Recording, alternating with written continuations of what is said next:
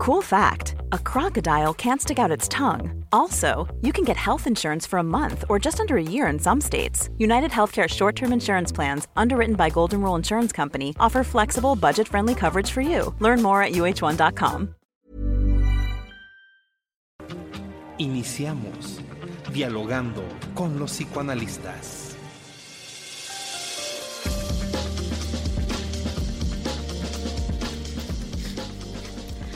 Buenos días, ¿qué tal? Muchísimo gusto de estar con nuestro amable auditorio. Estamos aquí dialogando. Soy Rocío Arocha, estamos con Ruth Axelrod, estamos con Pepe Estrada. Felices el día de hoy que vamos a tocar el tema de ¿para qué ir a psicoanálisis? Hombre, pues es un gusto estar con ustedes el día de hoy. Eh, gracias, Rocío. Este, pues un tema en efecto muy interesante y sobre todo encuadrado en el marco del Día Mundial de la Salud Mental. ¿Cómo estás, Pepe? ¿Cómo estás, Rocío? Encantada. Un día, un día, más, un sabadito más aquí para platicar y dialogar entre nosotros, para pensar juntos, para darle una nueva imagen a este programa y a este lugar en donde dialogar nos lleva a reflexionar. Así es. Tenemos nuestros teléfonos en cabina para que por favor se comuniquen con nosotros al 5580 68 11 58 o al 5528 46 18 42. A mí me gustaría iniciar el programa con una frase de Edgar Allan Poe que dice así: Los hombres me han llamado loco, pero la pregunta aún no está resuelta. Si la locura es o no la inteligencia más elevada. De nuevo de cuenta es una frase muy interesante porque suelta ahí un planteamiento relevantísimo hoy en día. ¿Qué es la locura? ¿Cómo podemos hablar de la locura en una ciudad tan caótica como lo es la nuestra? Claro, yo quisiera decir que ir a psicoanálisis pues tiene que ver con hablar de la locura, con hablar de, hay un libro, ¿no? De, de un psicoanalista francés, André Green, de locuras privadas, eh, en fin, eh, todas las personas tenemos algunas locuras, tenemos algunos traumas, la palabra trauma la usa el psicoanálisis, la toma de la medicina para hablar de impactos emocionales dolorosos que tenemos que procesar. Pero parecería que estar loco estaría mal, pero ¿cómo vamos a tratar de transmitir que un poquito de locura para tolerar cada día es un poquito de salud también? Hay grados de locura, hay situaciones en donde eh, podemos salirnos de la realidad y eso es muy grave, pero hay situaciones en donde no.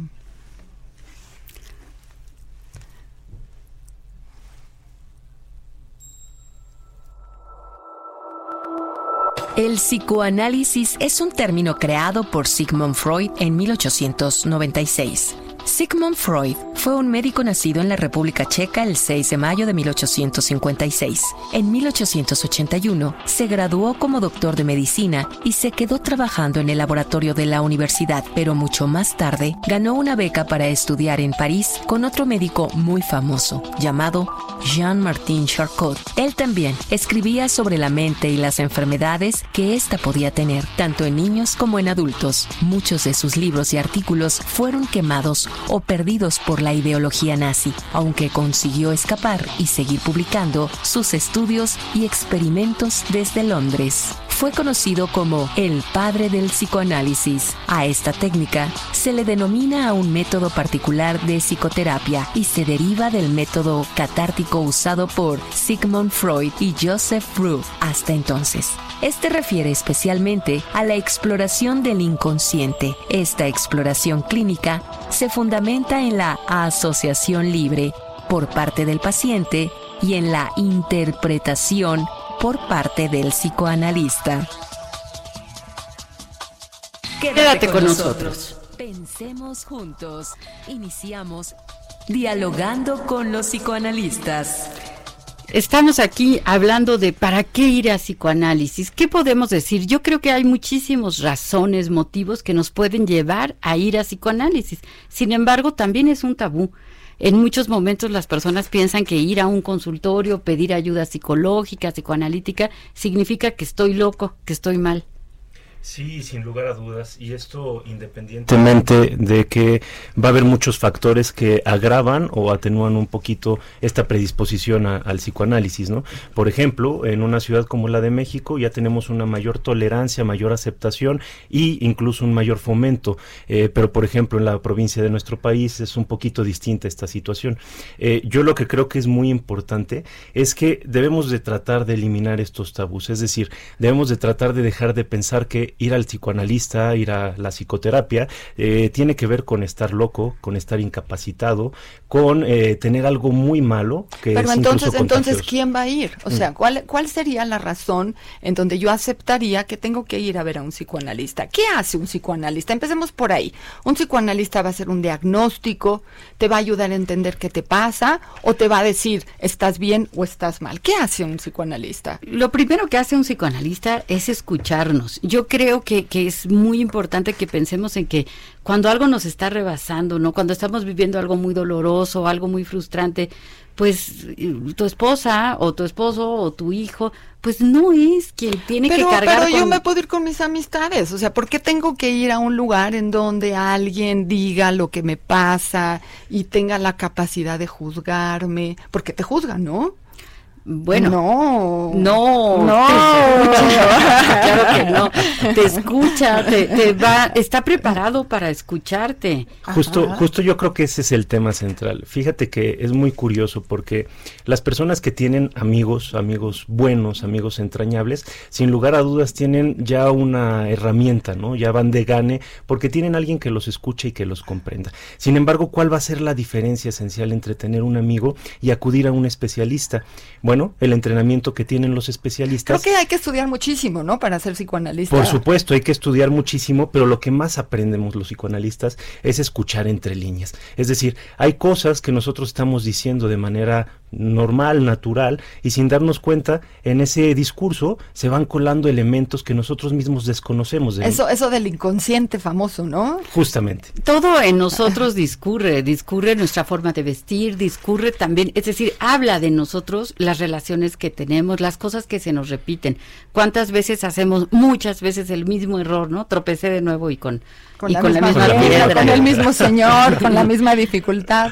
Sí, sí, sí, sí. Entonces, por ejemplo, si estoy todo el tiempo teniendo relaciones que resultan muy conflictivas, ¿no? Me enamoro. Es que es el otro, es el otro. Ah, Ellos son los otros. Eso es lo que decimos cuando no hemos ido a psicoanálisis, pero tenemos una llamada. Bienvenido. Hola. Hola. Buen día. Buen día. Gracias. Habla Cristina Ruiz. y hablo de Iztapalapa. Estoy escuchando el programa y quiero hacerles una pregunta muy difícil para mí que ah. resultó. ¿Puedo? Claro, adelante. Resulta que yo me enamoré de un hombre 15 años menor que yo. Yo tengo 48 y viví muy feliz con él, pero él quería tener hijos. Yo la verdad le mentí porque ya me había operado para no volver a tener hijos. Tengo dos hijas y había dejado a mi esposo con su con mis hijas para que yo pudiera hacer mi vida con este muchacho.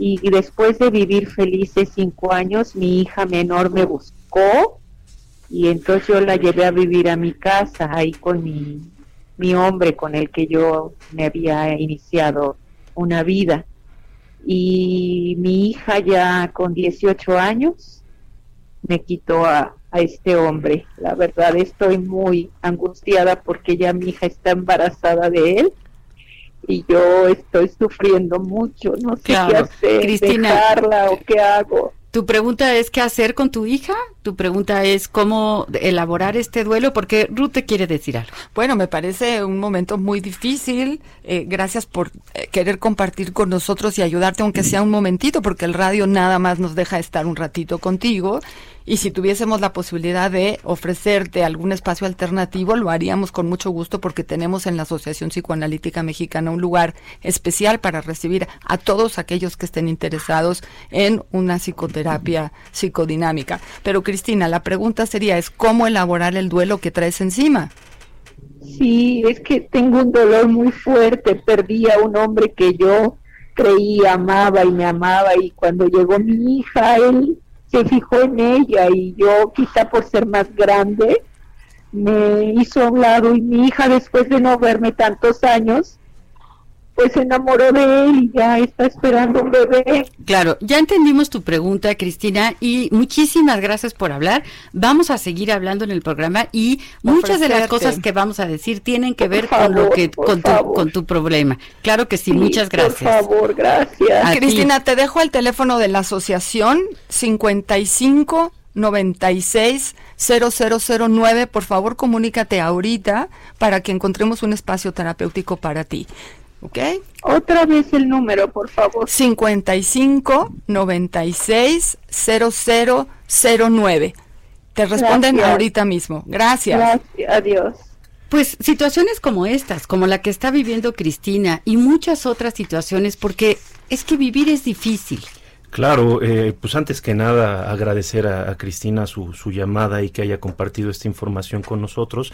En realidad sí, eh, a veces no estamos preparados para las cosas que nos va a poner la, la, vida por delante. Son retos que a veces nos rebasan y precisamente es uno de los momentos indicadores de que nosotros deberíamos de acudir a psicoanálisis. O sea, cuando estamos sintiendo mucha angustia, cuando estamos sintiendo dolor, cuando no nos podemos aguantar las lágrimas, cuando parece que las personas que están a nuestro alrededor ya no son suficientes, digamos, como para contener o cuando queremos compartir un secreto, porque hablaba Pepe de los amigos, ¿no? Claro que es importantísimo tener amigos, pero hay un lugar ahí de, de riesgo natural cuando uno quiere compartir situaciones de secretos. ¿Qué hacen los psicoanalistas con los secretos? ¿A poco lo saben guardar? Absolutamente. La ética profesional del psicoanalista, desde luego, eh, tiene muchos aspectos, pero el primerísimo es la discreción. Entonces tú vas a tener un lugar en donde vas cuentas esto que tanto te duele, quizá estas cosas que te avergüenzan, quizá estas cosas que te atemorizan, y el psicoanalista lo va a conservar solamente para los dos, ¿no? Para el psicoanalista y el paciente. Eh, es, es una especie de ámbito de lo sagrado, ¿no? y cuando digo esto, quiero decir, es algo intocable, algo que de alguna manera merece nuestro mayor respeto y que tratamos con el mayor de, de los cuidados posibles, porque cada vez que alguien se acerca a platicar con nosotros, nos está abriendo su mundo, su realidad interna y está poniendo ante nosotros su más preciado material, sus más preciadas experiencias, sus sueños, sus deseos, y nosotros evidentemente pues nos sentimos en primer lugar honrados, pero sobre todo tenemos una obligación de respetar, de escuchar, de ser neutrales con todo el material que ellos nos traen. Oye, ¿y hay alguna una situación que nos puedas ilustrar, Pepe y, y Rocío, en relación con esta famosa cosa de la transferencia? Porque ha habido como eh, incluso en, en, cuestiones públicas, en cuestiones de periódicos, acerca de si la transferencia es un elemento que corresponde al eje del psicoanálisis, el psicoanalista y su paciente, y que después hay una respuesta que se llama contratransferencia. O sea, los psicoanalistas se encargan de ver qué les sucede cuando un paciente les platica cosas. No se trata de un elemento en donde solo el paciente es importante. Sí, desde luego es algo muy importante porque se va a dar una relación. Eh, a mí me gusta mucho esto que, que, decía Pepe de lo sagrado, ¿no? En el sentido de que cuando llegue el paciente, nosotros los psicoanalistas trabajamos con lo más importante, lo más profundo, lo más valioso que existe, que son los afectos, las emociones, los pensamientos. Las fantasías también. Las fantasías también. Los sueños también. Los sueños también, las historias de vida, eh, las experiencias que cada quien va teniendo. Entonces, eh, bueno, vamos a profundizar en esto de la transferencia, pero quiero repetirles nuestros teléfonos en cabina. 55 80 68 11 58 y el 55 28 46 18 42. Otra vez, otra vez, 55 28 46 18 42. Es decir, este es un espacio interactivo para que el público y nosotros como psicoanalistas, sus psicoanalistas hoy, podamos escucharlos y profundizar en las ideas que ustedes tienen. Claro, pero a mí me gustaría que no dejáramos pasar eh, de largo eh, la pregunta de Cristina para tratar de eh, darle un poquito de vueltas y, y darle eh, herramientas como para que empiece a, trabajar, pero sobre todo para de alguna manera eh, informar y tratar de tumbar un mito que es muy común. Cuando vas al psicoanalista, cuando vas con tu psicoterapeuta es porque ya no puedes solo. En realidad esto es una falsedad porque de lo que se trata es de reconocer tengo un problema Eres tú quien está reconociendo, eres tú quien está buscando ayuda, eres tú quien va a hacer el trabajo. Y con la pregunta de Cristina, bueno, evidentemente de lo que se va a tratar el proceso, si es que Cristina decide emprender uno, es de que ella encuentre una respuesta que le sea suficiente, que le sea adecuada y que le permita enfrentar la vida de una manera más satisfactoria para ella. Algo, es, algo así como que eh, le ayudáramos a poder ver en dónde ella es responsable un poco de su destino. Algo en donde ella, eh, a pesar de tener este sufrimiento tan intenso en relación con lo más importante de su vida, que es su hija, su pareja, incluyendo a su expareja que también la mencionó, ella pudiera entender cómo ella está posicionada frente a cada uno de estos afectos, de estas relaciones, de estas experiencias, ¿no? Claro. Claro. Tenemos una llamada. Adelante, por favor. Hola, Hola, buenos días. buenos días. Este, tengo una pregunta acerca de su tema. Eh, a ver, por favor, dinos, ¿cuál es tu pregunta? Eh, me gustaría saber cuál es la diferencia de un psicoanalista y un psicólogo y a cuál me recomiendan ir si es la primera vez que quiero tratar este Eh, ¿Cuántos años tienes? 23 años. 23 años. ¿Y no has ido a un tratamiento tú? No, nunca. Ah, Ok, entonces quieres saber la diferencia entre un psicólogo y un psicoanalista. Sí, y cuál me conviene más. De acuerdo. ¿Cuál- ¿Tu nombre? Mi nombre es Íñigo. Íñigo. Ok, gracias Íñigo. muchas gracias por tu llamada, Íñigo. Vamos a intentar responderte de la mejor manera posible. Pepe, Sí, eh, esta es una pregunta muy frecuente, ¿no? Este, mm, la, la población eh, no está muy este, eh, versada a veces en las diferencias porque a veces no son tan claras y, y nadie nos explica, ¿no? Creo que este es un espacio adecuado para hacerlo. Y incluso yo metería una figura más, la figura del psiquiatra. El psicólogo, de entrada, es una persona que está más orientada a estudiar la conducta, ¿no? Es una persona que está mucho más orientada a hacer investigación para de alguna manera aterrizar también ciertos conceptos, ya sea en el ámbito de las relaciones humanas, Sociológicas, Del trabajo. empresariales, sí, justo. deportivas, sí, a, a un nivel diferente, ¿no? A un nivel como a una superficie en donde lo visual queda como siendo lo más importante. E- ¿sí? Exactamente, y no necesariamente ser psicólogo implica tener una psicoterapia, tener la capacidad de dar una psicoterapia. exacto. De- de el hecho- psicólogo estudió la licenciatura en psicología Así y es. puede o no hacer una especialidad en clínica. Cuando se hace la especialidad en clínica ya estamos hablando de consultorio. Sí. Pero Por supuesto. Por otro lado, tenemos la figura del psiquiatra que se va a encargar también de atender temas de salud mental, pero desde una perspectiva completamente distinta, es decir, desde el cuerpo, desde, desde el la orgánico. medicina, desde poder dar una medicación, desde decidir si hay un diagnóstico médico en donde el, este tipo de especialidad pueda participar para el beneficio de ese momento de esa persona. Claro, ahora, el psicoterapeuta. El psicoterapeuta es un psicólogo, muy probablemente, o alguna persona con una carrera afín que estudia una especialidad o una maestría en donde aprende las técnicas para poner un consultorio, sentarse frente a otra persona Así es. y entonces esta persona va platicando sus problemas, va platicando las situaciones que tiene y el psicoterapeuta lo escucha y le va dando una cierta orientación, eh, ideas. Pero a ellas estudiaron muchísimos años, ya estás hablando de la licenciatura y de la maestría. Exacto. Pero para ser psicoanalista Ah, ese es otro cantar. es un cantante todavía más viejo, más largo, más complicado, porque estas son las herramientas para poder ingresar al entrenamiento a psicoanálisis. O sea, lo que estás diciendo es justo que para ser un psicoanalista se necesita primero tener una licenciatura, posteriormente una maestría y en muchos casos incluso hasta el doctorado. Pero contestémosle a Íñigo. Claro, claro, ¿Con claro. quién va? ¿Con un psiquiatra, con un psicoterapeuta o con un psicoanalista? Bueno, evidentemente, eh, yo creo que lo, el primer paso es acudir con un psicoterapeuta, sin lugar a dudas, y dependiendo del caso, el psicoterapeuta puede pensar que es necesario emprender un proceso psicoanalítico o que incluso tal vez sea necesario derivar a la persona con un este psiquiatra para que complemente el tratamiento. Claro, a mí me gustaría también decir que todo psicoanalista, de cierto modo, es un psicoterapeuta, ¿no? Es decir, los psicoanalistas a veces damos psicoterapia y a veces tenemos pacientes de análisis. Pero ¿cuál sería la diferencia? Pues yo creo que una de las grandes diferencias, más allá de la academia, porque a lo mejor traes la licenciatura y la maestría y el doctorado en psicología clínica y después vas a hacerte psicoanalista, refiere a la curiosidad natural que tenga la persona a la que Íñigo vaya a elegir.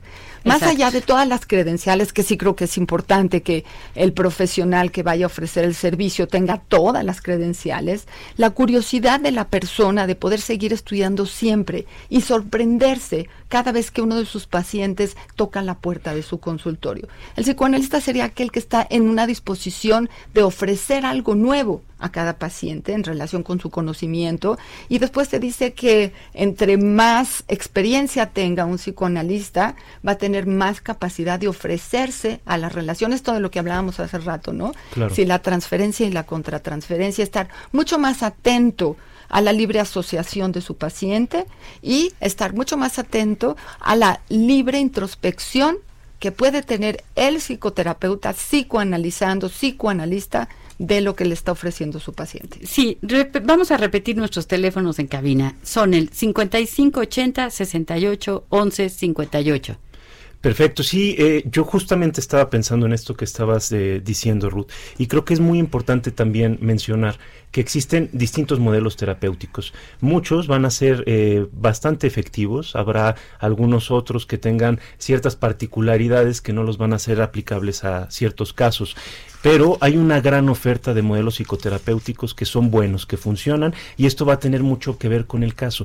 Pero el psicoanálisis lo que sí nos da es una profundidad mayor, es decir, la capacidad de entrar a una dimensión de la persona, del alma, del dolor de la persona, que nos permite generar unos cambios a nivel estructural mucho más grandes que impactan todas las áreas de la vida de las personas. Así es, se va, se va a trabajar las, las motivaciones inconscientes. Por eso, ay, tenemos una llamada. Adelante, por favor. Bueno, Hola, buenos días. buenos días. Em, mi nombre es Sofía y quería saber, este, porque hablaron sobre la transferencia y la contratransferencia, pero realmente no han- ahondaron. Y pues en mi caso voy a psicoanálisis y pues como que me estoy enamorando de mi psicoanálisis. qué bien. Bueno, qué bien que nos comentas esta pregunta. Ahorita te vamos a explicar, Sofía. Muchísimas gracias por llamar. Ruth, Sofía, eh, hablábamos de este efecto natural que tenemos los seres humanos en relación a que todos ejercemos, usamos esta- este asunto de la transferencia en todas nuestras relaciones humanas. Cada vez que yo voy a conocer a una persona nueva o que tengo una oportunidad de sentir algo en relación con otra persona, estoy haciendo un ejercicio de repetición y después, si tengo suerte, pongo algo nuevo en esa relación afectiva donde vienen mis aspectos inconscientes también y efectivamente también los conscientes. Todos, cuando conocemos a alguien, llevamos lo viejo a la relación afectiva en esta situación, especialmente en el psicoanálisis o en la psicoterapia. ¿Cuál es la habilidad de la, de la mm, herramienta psicoterapéutica y psicoanalítica? Que este tipo de afectos y de circunstancias se van a trabajar en la relación con tu psicoterapeuta, su- tu psicoanalista. Si Sofía está pasando por un momento de idealización en su relación eh, transferencial con su psicoanalista y se está sintiendo cómoda, ¿no? Y ella le ofrece este eh, afecto de enamoramiento a su psicoanalista. Lo que estamos seguros es que porque el psicoanalista está muy bien entrenado, va a saberlo manejar de tal forma que se convierte en una herramienta para abrir tu alma, Sofía, y puedas hablar de las cosas más profundas. eh, tenemos otra llamada. Adelante, por favor. Buenos días. Hola, ¿qué tal? Buen día. Buen Eh, día. Me llamo Roberto ¿Sí? y quería saber en qué momento de tu vida o en qué problemática deberías de acudir a un psicoanalista. Ok, Roberto. ¿Cuántos años tienes? 22. Ok, te agradezco muchísimo, Roberto, tu, tu interés y tu inquietud. Vamos a, a- a contestar a tu llamada. Yo Perfecto, creo que, que tenemos ahorita como, qué padre, ¿no? Eh, varios temas que están así como sobre la mesa y que tenemos que, que puntualizar de cada uno, ¿no? Estas preguntas que nos hace Íñigo, que nos hace Roberto. Sofía. Cristina. eh, de, sí, te- la de Cristina, la de Sofía. Primero, ¿en qué momento tengo que ir? A psicoanálisis siempre es bueno ir. El psicoanálisis me va a hacer que me conozca conozca mejor. No tengo que estar en un problema grandísimo, no tengo que estar sufriendo muchísimo. Si yo voy a psicoanálisis, voy a pero es que yo no voy al dentista si no me duele la muela. ¿Por qué quieres que vaya al psicoanalista si no me duele el alma? Pero ¿a poco no vas a una limpieza dental aunque no te duela nada? Bueno, eso es sola, después de que me hayas convencido de que vale la pena. Ah, pues Pero- eso te voy a convencer ahorita. Justamente ese es el punto, ¿no? Eh, El que no lo hagamos no quiere decir que eso sea lo correcto. Es decir, estamos muy acostumbrados a dejarnos de lado. Solo vamos al médico, solo vamos al dentista, solo vamos al psicólogo cuando creemos que ya no hay otra opción. Y es bien importante resaltar, por eso de alguna manera al principio del programa mencionábamos a Edgar Allan Poe, que no se necesita estar loco precisamente para ir al psicoanálisis. Muchas veces ahí llegan pacientes que lo que buscan es conocerse, simple y sencillamente conocerse más, y esto les da una visión distinta respecto a sus propias vidas y mucho mayor libertad. Se necesita tener curiosidad, se necesita tener ganas de conocerse a uno mismo, ¿no? No por nada en el dintel del templo de Apolo estaba la inscripción Conócete a ti mismo y sabemos que también estaba la inscripción Cuídate a ti Cuídate mismo. a ti mismo. Porque cuando nos conocemos nos podemos cuidar. Eh, nos vamos al corte, nos vamos al corte, eh, regresamos en breve, estamos felices eh, con estas llamadas, Sí. estamos pendientes de Cristina, de Sofía, de, De Roberto Íñigo. y de Íñigo. Aquí estamos muy atentos a sus llamadas. Gracias. personajes de la literatura, de la música, del cine, políticos, han recurrido al psicoanálisis en momentos de necesidad. Uno de ellos es Gustav Mahler, quien compone esta sinfonía en 1889 y que curiosamente en 1907 consulta al señor Sigmund Freud para un análisis muy breve, pero a final de cuentas un análisis le, dolía el alma. Eh, Gustav Mahler, así como otros personajes que en el caso de la literatura podríamos mencionar a Octavio Paz, podríamos mencionar en el largo de la pintura a Elena Garro, digo, perdona, este... eh, Anish Kapoor, podríamos mencionar también eh, casos como Woody Allen en el cine, han recurrido al psicoanálisis y hablan de la libertad que ha generado este proceso y de la capacidad creativa que ha tenido como consecuencia. Fíjate que es un, un proceso que permite el, el reconocimiento de la gratitud y poder entender desde uno lo que uno ha logrado, no nada más en la creatividad, en la libertad. Incluso existe un, un premio que se llama Sigourney Award, en donde una mujer que fue beneficiada por un proceso psicoanalítico de cinco años, al morir, deja una cantidad importante para que anualmente se le ofrezca un premio a aquellos psicoanalistas que pueden generar, eh, pues diría yo, eh, conocimiento o investigación en relación con el avance del psicoanálisis. Es decir, dejar algo también a la cultura y a las futuras generaciones en relación con su beneficio personal. Qué importante. Tenemos una llamada. Buenos días. Hola, buenos días. Buenos días. Habla Carolina González de Texcoco. Caro, ¿qué Hola, tal? ¿qué ¿Cómo estás? Claro, ¿qué tal? quiero felicitar, estoy escuchando el programa, eh, estoy impresionada, magnífico, muchas felicidad- felicidades a la doctora Ruth, Pepe, Rocío. Estamos aquí en grupo, estamos escuchando el programa, psicólogos, estudiantes, psicoterapeutas, porque es un programa no solamente para pacientes, creo que también para los profesionales, donde sus puntos de vista nos pueden nutrir para hacer reflexión. El psicoanálisis eh, sin duda es hermoso, es eh, importante conocerse a sí mismo, pero también eh, eh, tener la reflexión ¿no? de no dejar los momentos difíciles de nuestra vida en la pareja, en la familia, en los hijos. Hay espacios donde nos pueden escuchar, entender y ese es el psicoanalista. Tengo una pregunta, aparte de felicitarlos y reconocer su gran trabajo. Pepe, hablabas en un inicio eh, del día a día, de esta ciudad caótica. Mi pregunta es, ¿será que tenemos eh, eh, que tener prevención en la salud mental? Pareciera que solo asistimos cuando estamos en un momento difícil ante nuestra vida. Pero ¿qué hay de la prevención? ¿Qué hay de, de el día a día vivir con el miedo si te secuestran, si te asaltan? Nuestra ciudad y, bueno, la provincia tampoco es fácil creo que debería implementarse esta cultura, este pensar. Y los dejo para que puedan contestar la pregunta si les es posible por el tiempo. Muchas gracias y felicidades a todos. Gracias, Gracias Caro. Carolina, un gusto saludarte y un saludo a tu grupo de trabajo. Este, creo que es una pregunta bien interesante, ¿no? Porque sí, efectivamente, eh, creo que este espacio, dialogando con mis psicoanalistas, entra en el rubro de la prevención. De lo que se trata es de tener mayor información para tener herramientas que nos permitan enfrentar nuestra realidad de una mejor manera, ¿no? Gracias, Caro, por tu llamada y por supuesto, por supuesto que tenemos que hacer prevención. Muchas veces cuando acudimos con un psicoanalista, lo que estamos haciendo es previniendo. También estamos planeando lo que se nos viene, el futuro, las etapas que estamos viviendo. Pero tenemos otra llamada. Pero déjame, déjame decirle una cosa, Caro. Primero agradecer la llamada, ¿no? Y hay dos temas que no sé si en este momento más adelante podemos retomar. Uno es qué hacemos con la situación de estrés postraumático cuando tenemos eventos complicadísimos como lo que ella mencionó.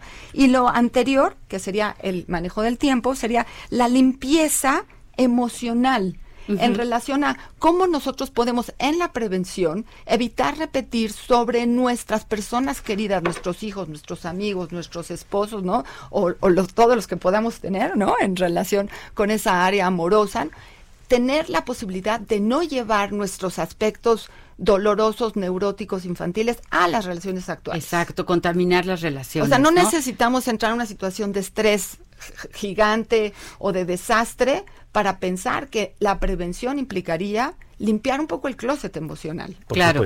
Vamos a recibir esta llamada, por favor. Adelante. Hola. ¿Sí?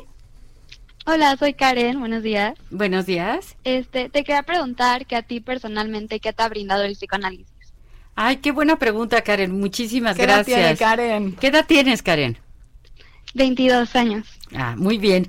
Pues mira, eh, vamos a contestarte los tres. Yo, Rocío, te contesto. A mí el psicoanálisis me transformó la vida. Ha sido la experiencia más mutativa que he tenido porque me ayudó a entender mi historia, a entender mis comportamientos, a entender mis miedos, a conocerme mejor y sobre todo a no actuar. Es decir, que cuando piensas, estoy muy enojada con alguien o me da mucho coraje tal cosa, no lo voy a llevar así a, irme a gritar y a hacer las cosas. No, primero lo hablo en mi análisis y entonces ahí ya lo entiendo, lo comprendo, me desahogo y el, el pensar antes de actuar cambia la vida, cambia la vida radicalmente. Sí, por supuesto, uno de los más grandes descubrimientos que hace el psicoanálisis, esto desde una perspectiva teórica, es que tenemos la capacidad de robustecer el yo. ¿Y qué quiere decir esto? Que dentro de nosotros tenemos una serie de facultades que pueden ser desarrolladas y que en caso de hacerlo nos permiten desarrollarnos mucho más, relacionarnos mucho mejor, crecer, potencializar todas nuestras capacidades. Una de estas este, facultades a desarrollar es la capacidad de inhibición. Cuando nosotros podemos inhibir una conducta para pensar y poder eh, en cambio, eh, proporcionar una respuesta diferente a estos estímulos de la realidad. Esa es una de las mayores ventajas que te da el psicoanálisis. Pero a nosotros personalmente, es una pregunta personal, está padrísimo que se atreva Karen, y nosotros sí, nos vamos a atrever, ¿no? Yo creo que un efecto importante de un proceso psicoanalítico, al menos personalmente, fue poder lograr identificar las identificaciones positivas y negativas que tenía durante mi desarrollo. Como los prejuicios, las ideas. Los amores, los odios, ¿no? Las obligaciones, ¿no? Si, si, si, yo tenía que funcionar como mis abuelas estaban esperando, ¿no? Y poder tener la posibilidad de decidir si yo quería continuar con mis obligaciones transgeneracionales o no. Y hacerlo desde el yo, claro. desde mi estructura consciente, desde poder identificar estos eh, efectos que se nos quedan guardados en un, en un depósito de lo inconsciente para tenerlo a la mano y que fuera mi herramienta. Y el destino se modifica. Claro. Gracias, Karen, por tu llamada. Sí, que creo que justo de lo que estás hablando, Ruth, es, es un tema eh, que también está presente en la respuesta de Rocío y que sin lugar a dudas está presente en la mía, ¿no? El tema de la libertad. Muchas veces damos por supuesta la libertad y creemos que nos conducimos de la manera más espontánea y más auténtica. Y no, estamos respondiendo a expectativas que depositaron sobre nosotros. Aun cuando sea de forma contraria, es decir, con rebeldía, estamos respondiendo muchas veces a expectativas que han puesto sobre nosotros. Voy a hacer lo que mi mamá o mi papá quiere que no sea. Voy a hacer, o no, voy a hacer porque me dijeron que no lo Cuando realmente si tienes la posibilidad de transitarlo por un lugar de tu mente, de, de tu cuerpo, ¿no? Cuando uno se enferma mucho y no entiende muy bien por qué se enferma tanto y se toma estos tiempos de pensar en uno mismo acompañado con una persona que esté pudiendo escuchar esta esta cosa que se da en la famosa transferencia. Quiero retomar ese rollo del enamoramiento con el psicoanalista, con la psicoanalista, como un efecto natural de una relación cariñosa, empática, estable que se está estableciendo en el consultorio, en el diván, con esa persona y el psicoanalista. La suerte del psicoanalista es que fue entrenado para saber qué hacer con esas, esas, esos afectos y esos desbordajes de su paciente y ponerlos en la perspectiva de una mejoría. Me parece importante recalcar que a veces creemos que estamos enamorados del psicoanalista y en realidad lo estamos idealizando y además tenemos agradecimiento porque nos escucha pero sabemos que no, no va a ser un enamoramiento como tal, porque la relación es una relación que tiene reglas, que tiene orden, estructura, pero bueno, tú puedes sentir amor y enamoramiento por tu psicoanálisis, eso está muy bien, y lo que está muy bien es que el psicoanalista lo reciba y haga con eso un ejercicio de cura analítica, ¿sí? Es, es dentro de la ética, está, está, es muy agradable que alguien pueda sentir amor o sea, tener la capacidad de enamorarse también es, es un don, es una virtud. También nos habla de, de la vida, ¿no? De la, de la libertad del paciente en ese momento. Y, justamente estás tocando un tema importantísimo, ¿no? Porque para el padre del psicoanálisis había dos facultades básicas, ¿no? Que tenía eh, que desarrollar el ser humano para poder estar funcionando bien, para ser pleno, ¿no? Y esta era la facultad de trabajar y la capacidad de amar. ¿no? Así es. Entonces, evidentemente, en un proceso eh, analítico de lo que se va a tratar es de devolverle al individuo su capacidad para empoderarse de su propia existencia, es decir, darle herramientas para que se haga dueño de sí mismo y pueda llevarse hacia donde le resulte. Entonces casi es un síntoma de salud poderse enamorar del Claro, pero fíjate que hay una frase que me gustaría tocar que es interesantísima, porque decía Sigmund Freud que la mayoría de la gente no quiere la libertad realmente, porque la libertad implica responsabilidad y la mayoría de la gente teme esta responsabilidad. Claro, es muy difícil hacerte responsable. Todo lo que sientes, de todo lo que piensas y de los efectos que eso hace sobre las personas con las que interactúas. De lo que has hecho también y las consecuencias que estás viviendo. Vamos a repetir nuestros teléfonos en cabina. 55 80 68 11 58 y 55 28 46 18 42.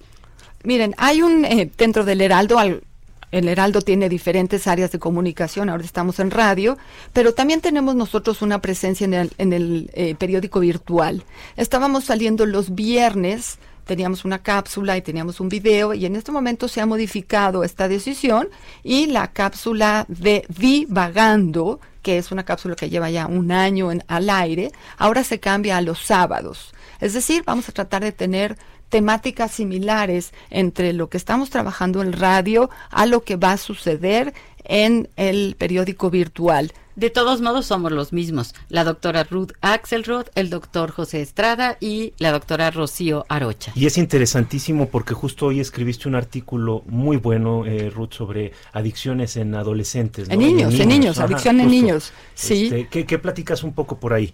Bueno, hablo de la eh, cómo la población es proclible de, niños a desarrollar adicciones, cosa que es como sorprendente, nos asusta y la eh, petición a que haya un equipo de trabajo simultáneo entre familia, escuela y padres, ¿no? Para poder hacer prevención de estas circunstancias desde la población más vulnerable de nuestra población, que son los niños. ¿sí? Excelente. Eh, me gustaría dejarles una vez más el teléfono del Centro de Atención a la Comunidad que tenemos en la Asociación Psicoanalítica Mexicana. Ahí este, proporcionamos atención psicoterapéutica o psicoanalítica a precios moderados. El teléfono es 5596-0009. Y me gustaría que tratáramos de responder rápidamente a Roberto, que se nos quedó pendiente. ¿Cuándo es el mejor momento? ¿A qué edad es la mejor para ir a un psicoanalista? Pues yo creo que mientras más pronto, mejor, ¿no? Es decir, si ya soy adulto y estoy joven, estoy muy joven como, como Roberto y todavía voy a escoger tal vez mi carrera, voy a escoger mi pareja, voy a tomar decisiones importantísimas en la vida. O sea, los retos de vida están enfrente. Exacto. Y eso lo podrías hacer con el psicoanalista. Absolutamente, te daría esta posibilidad de conocerte mejor, de saber, pues esto que decíamos hace rato, no ser lo que los demás quieren que sea, sino lo que yo quiero ser. Y también, ¿por qué no? Elaborar los traumas de la infancia, porque Sí. todos tenemos traumas de la infancia. y justo aterrizando la, la pregunta de Carolina y la de Roberto, ¿no? Sí. Que de alguna manera ya, ya han respondido excelentemente. Eh, y un tema que mencionaba Ruth en relación a eh, los eh, bultitos que venimos cargando de papás e incluso de, de nuestros abuelos, ¿no? Creo que la prevención es importantísima. Muchas veces hay personas que dicen, bueno, pues es que yo no he pasado en realidad por un trauma fuerte, a mí no me han secuestrado, a mí no me han asaltado. No se me ha muerto nadie. Exactamente, yo he tenido una vida más o menos este buena, yo puedo decir aceptable, plena. Sin embargo, muchas veces hay cosas que nos pasan mamá, papá, nuestros abuelos y que tiene que ver con la educación que recibimos de ellos, pero que no está puesta de manera explícita, es decir, hay mensajes cifrados que implican ciertas cargas emocionales y que a veces nosotros compramos o cargamos este sin siquiera ponernos a pensar si en realidad Es lo que- queremos hacer. Es que hay diferentes formas de sentir el sufrimiento, di- diferentes formas como de sintonizarse con el sufrimiento, ¿no? Y a veces una forma de sintonizarse con el dolor de la familia es simplemente quedarse calladito. Sí, ¿no? ¿Y Hay qué, que- y qué tal los secretos en las familias? Sí, y hay gente que prefiere simplemente para estar en congruencia con su grupo mantenerse de lado, ¿no? Y entonces una forma de manejar el dolor de la infancia. Otros preferimos muchas travesuras, otros prefieren eh, tener como patologías como del sueño o patologías de la alimentación o patologías del mundo social, ¿no? A veces una incapacidad para socializar, una Un problema en la dificultad escuela. para encontrar pareja. Sí. Una incapacidad, por ejemplo, para encontrar trabajo, que eso es una de las cuestiones más frecuentes ahorita, ¿no? Muchos jóvenes están enfrentando una realidad muy dura Muy y difícil. esto les genera muchísima frustración porque estudian mucho, se preparan, se esfuerzan y de repente resulta que lo que trabajaron a veces no es suficiente para entrar en el contexto laboral. ¿no? Tenemos otra llamada, bienvenido. ¿Qué tal? Buenos días. Sí, buenos días. Habla Lilaga 8A ¿Sí? y mi pregunta es, he estado pensando mucho en entrar a psicoanálisis, pero quiero saber cómo puedo ir con la doctora Rocío Arocha. Ah, pues, muchísimas gracias. Búscala, Eh, búscale sus datos en Facebook y ahí te pones en contacto con ella. Estoy segura que va a estar muy contenta de conocerte. Y en, en el Heraldo Digital también tenemos ahí nuestra columna, nuestros datos. Pero quiero consultar con ella. ¿Qué debo de hacer? Eh, pues simplemente buscar los datos, ahí estamos Llamarle siempre- por teléfono. Exacto, y agendar una contesta. cita. Claro que sí. Gracias, Lilia. Te va a ir muy bien, ¿eh? No te preocupes. Gracias. Sí, Lílaga. gracias, Rocío. Gracias. Muy bien, pues. Eh, ¿Será eso una transferencia? Una noche de enamoramientos. Bueno, pero justo el, el- el tema eh, de cuándo empezar, ¿no? Es, es- es un- es una excelente pregunta. ¿Cuándo empezar? Yo creo que a la brevedad posible, porque precisamente no se trata de que estemos mal para ir al médico, al psicoanalista o al dentista. Se trata de prevenir, se trata de tener la mayor cantidad de herramientas posibles Pero es para que tú lo dices muy día. fácil, Pepe, pero yo creo que hay una situación cultural, una situación en donde ir al psicoanalista hablaría de que uno está mal. Y si uno está mal, entonces hay que esconderse. No, hablábamos de los mitos y hablábamos de estas cuestiones de la vergüenza. ¿No? En México todavía parece que nos tenemos que avergonzar de pedir ayuda. O sea, no estamos sensibilizados a saber pedir ayuda. Y me refiero a- en todas las áreas. O sea, pedir ayuda desde a un maestro porque te va mal en una clase o pedirle ayuda a un amigo porque te sientes solo, ¿no? Parece que tendríamos que eh, ubicarnos en la autosuficiencia como valor cultural. Sí, Y- como que yo puedo con todo, Y yo yo, soy omnipotente y no necesito de nadie. O sea, no me, no me dejo... La vulnerabilidad parece un, un pecado hoy Claro, en ¿no? claro, claro. Y bueno, creo que invitaría a que pensáramos en esa reflexión de que sabernos vulnerables eh, no aumenta o no disminuye. Todos somos vulnerables. O creernos que no somos vulnerables también es un mito. ¿Sí? Y Sí, ju- justo creo que es muy importante y en ese sentido me gustaría mencionar que en el proceso psicoanalítico, nosotros como psicoanalistas no tenemos las herramientas para resolverles los problemas a los pacientes. Exacto, no somos casamenteros. Exactamente. ¿Verdad? No te vamos a conseguir trabajo, novio. Es decir, aunque podríamos ah. tener una experiencia en otras áreas de la vida, eh, eh, financiera, eh, social, marital, en de relaciones de pareja, es decir, desde nuestra propia vida tenemos una serie de herramientas que hemos adquirido y que nos han llevado a resolver más o menos los problemas del día a día exitosamente. Nosotros de lo que vamos a tratar eh, en el proceso es de que el paciente desarrolle sus propias herramientas. Es decir, no estás invalidado, no es que vas al psicoanalista. Aunque, estás súper deprimido, ¿no? Ah, o sea, nos esperamos a estar súper deprimidos o súper ansiosos o, o, bajar de peso o pelearnos con alguien. Bueno, yo iría en momentos de crisis. ¿Por qué quieres que vaya antes? Claro, pero justo ese, ese es el punto. Por eso es, es muy importante determinar, ¿no? Eh, cuando yo me anime a ir al, psicoanalista, no necesariamente tiene que ser por esto. Estos tabús que nos dicen que tiene que ver con que no puedes tú solo, con que te estás echando para atrás, con que por qué vas a ir a compartir información con alguien, que no tienes tú las capacidades para hacerlo. Mm, a lo mejor no. en, realidad, eh, de eso se va a tratar, de preguntarlo, ¿no? De alguna manera, se trata de que tú mismo vayas construyendo un repertorio de herramientas, porque el analista no te las va a dar el analista simple y sencillamente va a facilitar que tú puedas encontrarlas, que tú las vayas construyendo y que puedas utilizarlas. Pepe, entonces suena algo así como de que voy a ir en salud al psicoanalista, pero yo creo que muchas de las circunstancias de nuestra vida eh, pueden ser en salud, pero otras no son en salud, otras son con sistemas eh, de ansiedad, de miedo, de patología nocturna, de patología diurna muy serias, ¿sí? Justamente. el psicoanalista tiene limitaciones en relación a ciertas circunstancias. Entonces lo que hace el psicoanalista es hacer interconsulta, ¿cierto? Claro, pero, pero justo en, en, lo que estaba comentando ahorita, estamos hablando en el tema de la prevención, ¿no? Eh, en relación a la pregunta de Carolina. Eh, la prevención estaría desde ir, desde una inquietud personal por conocernos y por tener mayores herramientas. Y sin lugar a dudas va a haber casos, que son la mayoría. Fíjate que pienso cuando hablas en prevención, pienso en las mamás, en las nuevas mamás. Por supuesto. ¿no? O sea, ¿cuáles serían las poblaciones que se beneficiarían mucho más de prevención? Adolescentes. Pero ahí los papás, ¿no? Si pudiésemos pensar en la parentalidad como un ejercicio de prevención, en donde las mamás pudieran conocer, digamos, las crisis naturales del desarrollo y estuviesen preparadas para ello, o los maestros, ¿no? Claro, con todo el impacto que puede, por ejemplo, causar en una pareja la llegada de un bebé. Del primer bebé. Del primer bebé, ¿no? Y entonces, claro que hay muchas circunstancias de vida que pueden ser normales, pero que de cierto modo nos despierten alguna angustia.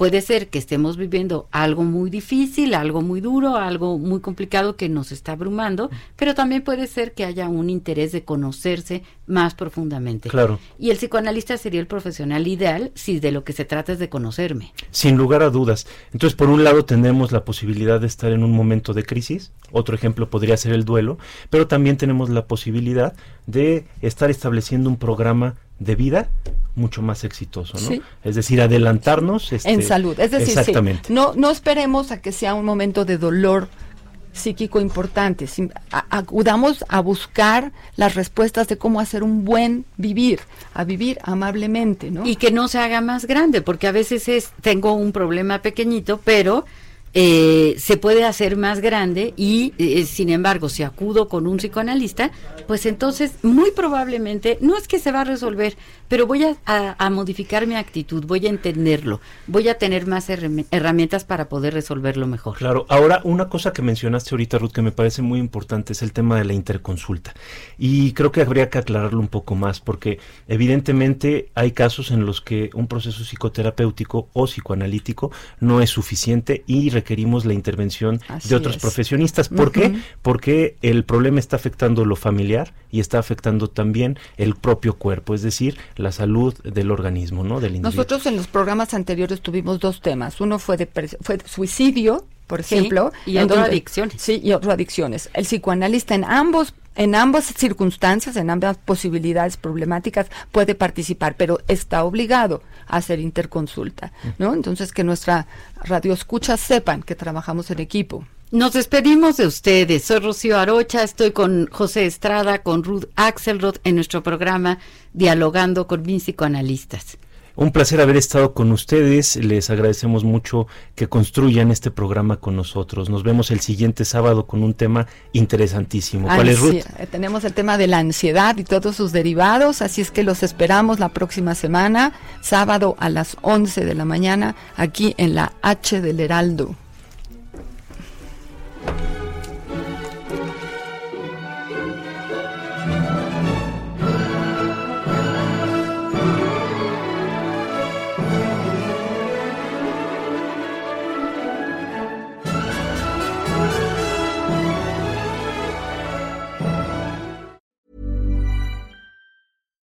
Botox Cosmetic, out of botulinum toxin A, FDA approved for over 20 years. So, talk to your specialist to see if Botox Cosmetic is right for you.